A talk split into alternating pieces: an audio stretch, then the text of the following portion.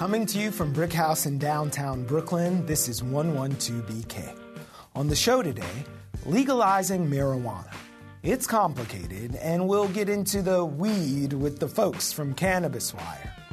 My True Colors will tell us about their upcoming Pride Awards and a new city program that will train and employ apprentices. We are four months into 2018, but much like neon colors, scrunchies, and that Roseanne reboot, the culture wars of that bygone era seem to be very present. For those of us born post Reagan, the culture wars were a polarizing realignment of American politics and culture. Us versus them on abortion, gun control, nuclear weapons, homosexuality, states' rights versus the federal government. The battles of the war played out in courtrooms and cable news shows, but to the best of my knowledge, never in the post office. Until now. In 2018, when U.S. Congressman Dan Donovan, who represents New York's 11th District, which includes parts of South Brooklyn and Staten Island, intends to introduce legislation to reverse the Hatch Act of 1939.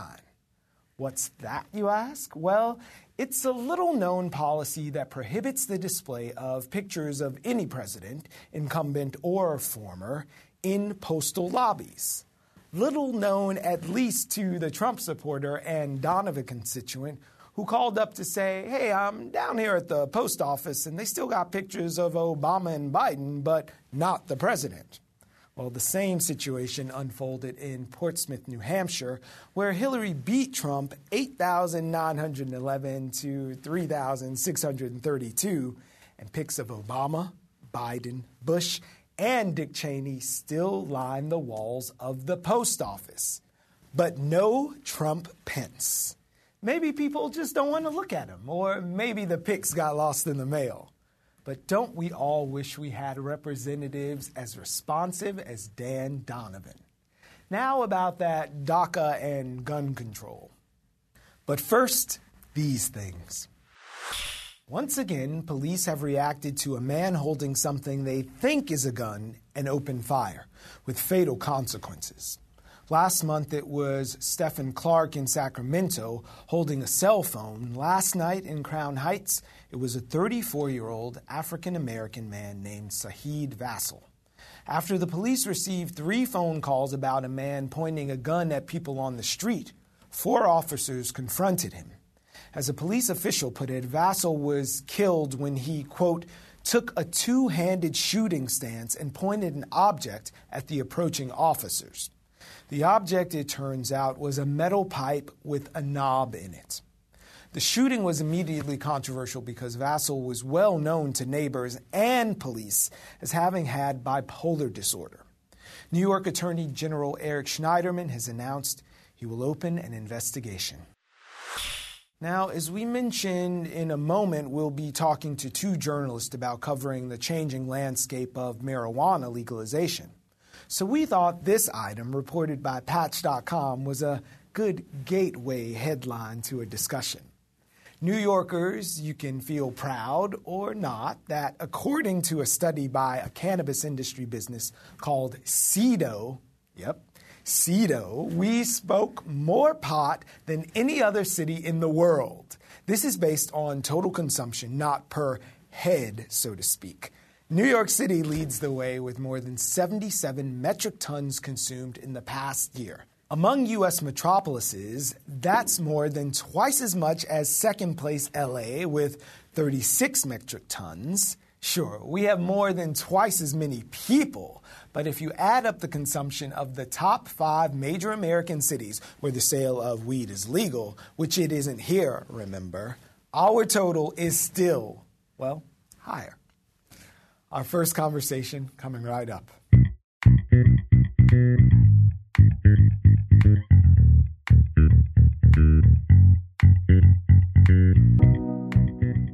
In more than half the country, medical marijuana is now legal. In nine states and the District of Columbia, non medical sales are legal. And the 10th might just be our neighbor, New Jersey. But for many reasons related to health, business, criminal justice, and the fact that legalization is still against federal law. It's an enormously complex issue, making it perfect for a new independent media outlet focused on policy and investigative coverage. It's called Cannabis Wire. It's part of the Civil subscription platform, and it launches in May. I want to welcome to 112BK Cannabis Wire's co founder and editors, Alyson Martin. Thanks for joining us. It's great to be here. And Nushin Rashidian. Thanks Great to have me. you here. Thank you. Well, thank you both for coming in. So, we're sitting here, there's a patchwork of laws on the books right now. You guys wrote a first of its kind book way back in 2014 that is so current to the situation happening now. In some ways, uh, everything has changed, and in some ways, nothing has changed. You know, federal law still makes all forms of cannabis illegal. We just have more states that are sticking their necks out there and saying, you know, we want to try something new.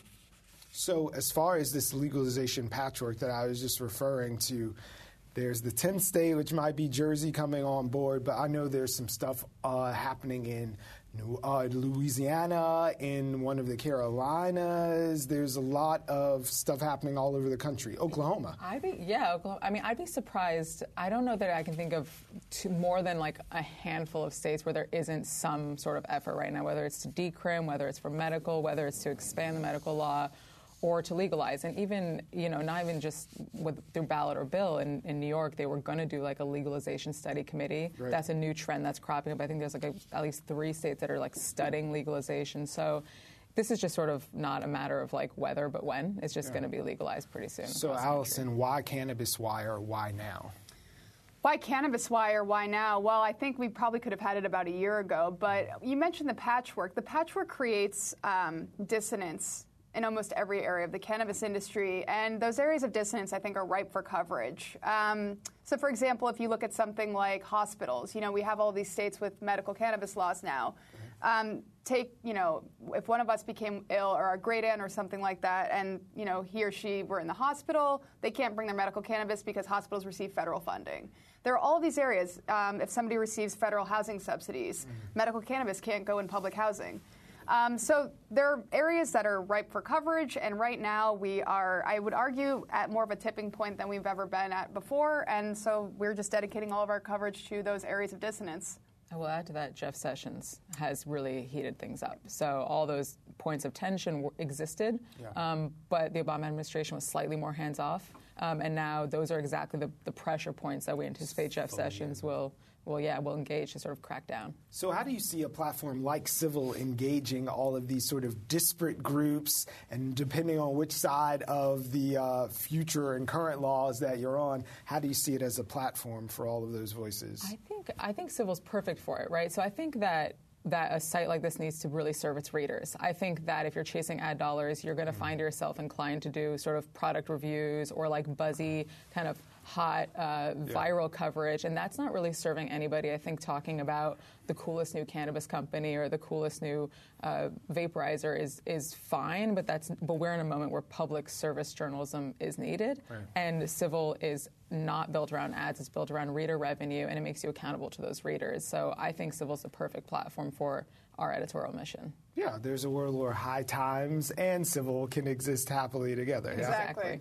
So, speaking of the money in unison, speaking of the money and this booming industry, of course, it's a billion dollar industry. I know in Maryland, I was recently uh, reading about how uh, there was a law from some of the lawmakers are trying to make sure that it's a diverse sort of industry where people of color have been disproportionately affected by marijuana laws, but now seem to be locked out from getting in on the ground floor, if we haven't already missed it, of medical and other forms of marijuana. So, what other issues are coming to the floor besides these sort of things? In a serious medical med- Yeah. or marijuana way. I think equity programs in general are becoming more common, and I think that as states come on board with uh, new laws and you know subsequent programs, I think equity programs, meaning um, people of color and socioeconomically disadvantaged communities, have been uh, disproportionately affected by the war on drugs. Um, so I think that there's a real effort in general on um, making sure that people who have been negatively affected in a disproportionate way do have a chance to get involved in the industry. Um, you know, New Jersey will probably have a program along those lines if and when they pass a legalization initiative. Oakland, as a city, has been uh, working on this for a while as well. Um, yeah, I, I, feel like I, I cut you off. Sorry. No, no. I think I.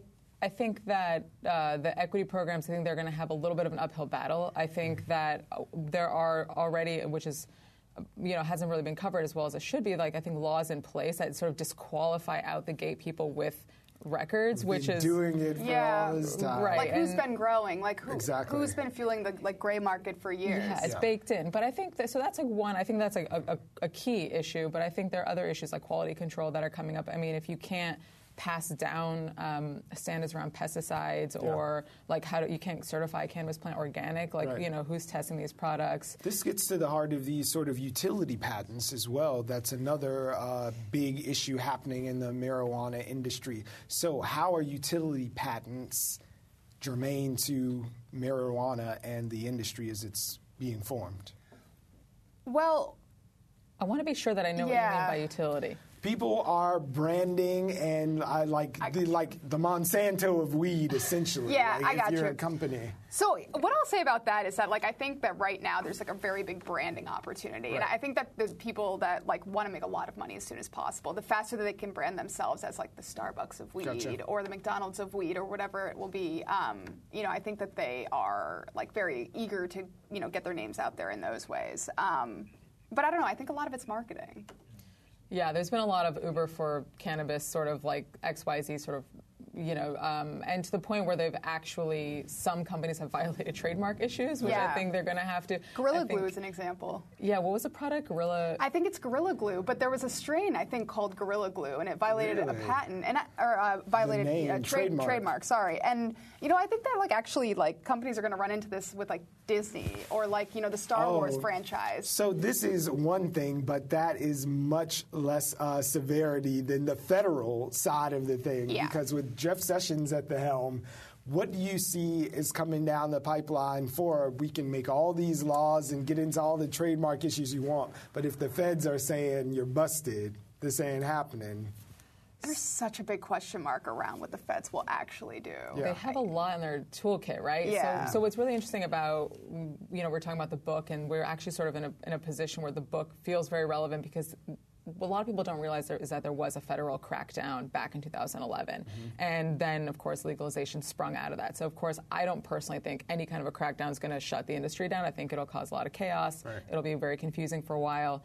But they could do, you know, I don't think you're not going to see like the DEA r- you know, raiding and shutting everyone down. They might do Or sort of- burning down your backyard Yeah. plants. But they're you're right, Not setting fire to yeah, not a mass scale. Might see uh, you know here and there, but what they will probably do is put pressure on the through the IRS, um, put pressure housing, through you yeah said. housing, through uh, banks, through shutting off access to banks. Uh-huh. Through um, sending sort of asset forfeiture th- letters threatening landlords that are housing these businesses, which we saw back in 2011. Gotcha. Um, and so I think that they're probably going to be using these sort of sideways tactics, um, if anything at all. So Mm-hmm. we, we have to wait and see. I actually wonder, like, you know, it, it's hard to put a pin in like when a crackdown happens, right? Like it, it happens sort of slowly, Yeah, and then all of a rolling yeah, and then and but then something big happens. But like in this past week, we saw. Um, I just wrote about in our newsletter like a few instances that I think should raise some eyebrows in the industry as far as like maybe what the feds will do or what they're doing or what they're working on.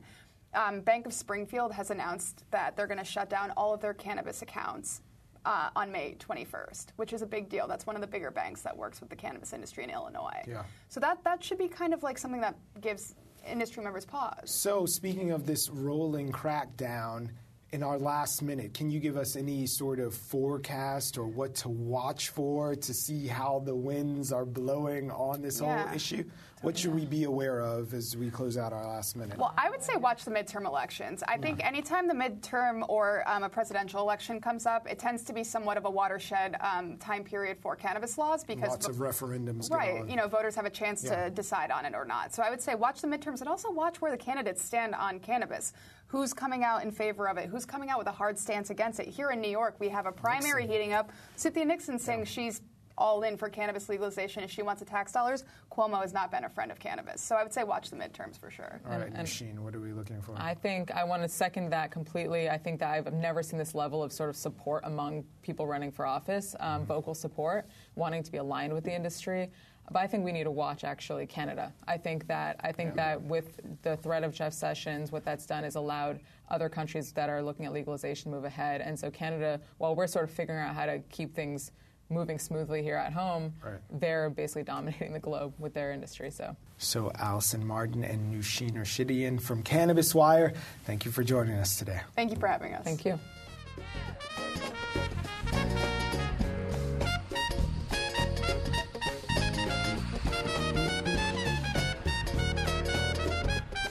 Next Thursday, April 12th in Dumbo, the organization My True Colors will hold its Excel Pride Awards dinner. The evening is meant to pay homage to community trailblazers who champion the arts, social justice, and entertainment within the LGBTQ plus community. Right now, to talk about the event and some of the challenges and victories this particular community faces, let's meet one of the Excel Pride Awards recipients, psychologist Dr. Marjorie Hill. Thanks for coming in. Hi, how you doing? Very well. And the person doing a lot of the behind the scenes work for the My True Colors Festival, Tai Chun. Welcome to 112BK, sir. Hi, how are you? Thank you. So, to say this is a labor of love is probably an understatement, but it's completely necessary in the time and space that we're living in now. Mm-hmm. So, what can we expect from the awards on the night of the 12th? Well, we can expect dynamic people. This is my Shiro. I've loved her from a wee little boy and all of the work she does and everything. And, you know, Staceyann Chin and a couple of other honorees. You know, we, we made it specific to that last year. We honored the borough president mm-hmm. and Councilman Menchaca and a few other people um, who, who were in the political realm. And, we ju- and, and it shaped – the social justice, and then we have the people who fight for the social justice and fight for those changes that get those um, political people in office, which is Dr. Well, Hill. you just opened the door to the woman. So, Doctor, we've watched you for decades now. I've seen you in the pulpit at the church speaking truth to the community. When you started working for Mayor Dinkins all those years ago, can you imagine the path that would have led you to all the work you've done and even the honors that you're receiving? You know, in some in some ways, when I think about Mayor Dinkins and before marriage equality and when HIV and AIDS was still very much closeted, yeah. um, uh, it's amazing how much ground we have taken uh, and achieved. Uh, at the same time, when I hear things out of the tweets yeah. uh, out of the White House, I'm very disturbed, and it's still a time when we can't afford to stay home. We really do need to let our voices be heard, to celebrate uh, each other, and to remind ourselves that um, there's still much work to do. So, speaking of much work to do, Ty, I know that you've been working on uh, visibility and really inclusion in the community. And this is a time to sort of regalvanize the efforts and also to just celebrate folks who we love. Exactly. I mean, we have to we have to uplift the people that we are here. You know, yesterday being 50 years with um, Dr. Martin Luther King's assassination, and we didn't honor him when he was here, and so he unfortunately left this earth maybe a little bit, you know, feeling unappreciated. We have to appreciate our heroes and our heroes and our champions now while they're here, and and and also put them in the forefront so that the youth know how to galvanize and how to organize mm-hmm. properly. You know what I mean? And meet their their their champions and their elders and the people who set forth the path for them. So, speaking of that path, we only have a little bit more time, and I know we are going out on the 12th to honor, but what should we be doing up until and after that? Tell us a little bit about the work that you're doing with the governor now and how we can help to amplify that voice. Well, you know, HIV and AIDS continues to be a challenge, particularly in communities of color, particularly among women, and Governor Cuomo has a plan to end the AIDS epidemic, essentially reduce new infections, and each one of us can be a part of it. We still need to have those important conversations with our partner or partners. Um, we still need to actively engage in safer sex. Uh, for those of us who may be positive, we need to get into treatment and to stay into treatment.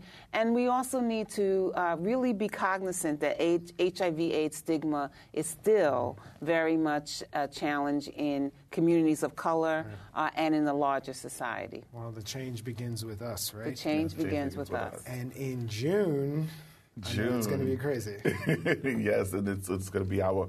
I was explaining it's our fourth season, and it's it's crazy. You know, we've we we view plays and and um, shorts and documentaries and things from all over the world, like even from the Olympics in, in, in Russia in Moscow. We've had um, we had fil- um, documentaries from that and You from have to Iran. name it so that people can Google again. I know what you're talking about. Tell the people. My the True name. Colors Festival is in June. I am so sorry. I feel like this is my show, and you already know that it's my True Colors Festival. Yes, in June we'll be in watching. June. And so, you know, we have, you know, everything from stage plays to short documentaries to art exhibits to one man shows. Okay. And, you know, it's celebrating all of the arts in whole. It's the only And festival art and its culture kind. are so important. Exactly. They really are. They are about. They are what liberates us. That is what frees us. That is what um, is a reflection of who we are. And there's not enough of it. So Mhm. And it also is what brings us together. it's what brings us together. Absolutely. Well, speaking of coming together, I know we should all be together on April the 12th. Yes. A week from today. Tell folks how they can come out. Okay, so we're going to be at Dumbo Loft on April 12th, cocktail hours at 6 p.m. and dinner at 7. You guys can go to the website, My True Colors Festival, to purchase tickets. Yes. We still have tickets left. We still have single Come tickets, on. we still have table tickets, and we still have sponsor tickets. tickets, tickets, tickets, tickets, for tickets. Colors Festival. It's going to be a phenomenal night. It'll be worth it just to show out and see Yes, uh, what, live what this one is going to be Yes. wearing. We're always looking Yes, for your okay. turnout. So we'll see you at the uh, the Excel Awards reception on the 12th of April. yes. Thanks for being here. Looking we forward appreciate to it. it. Yes. Yeah. Yeah, we are. Thank you. Thanks.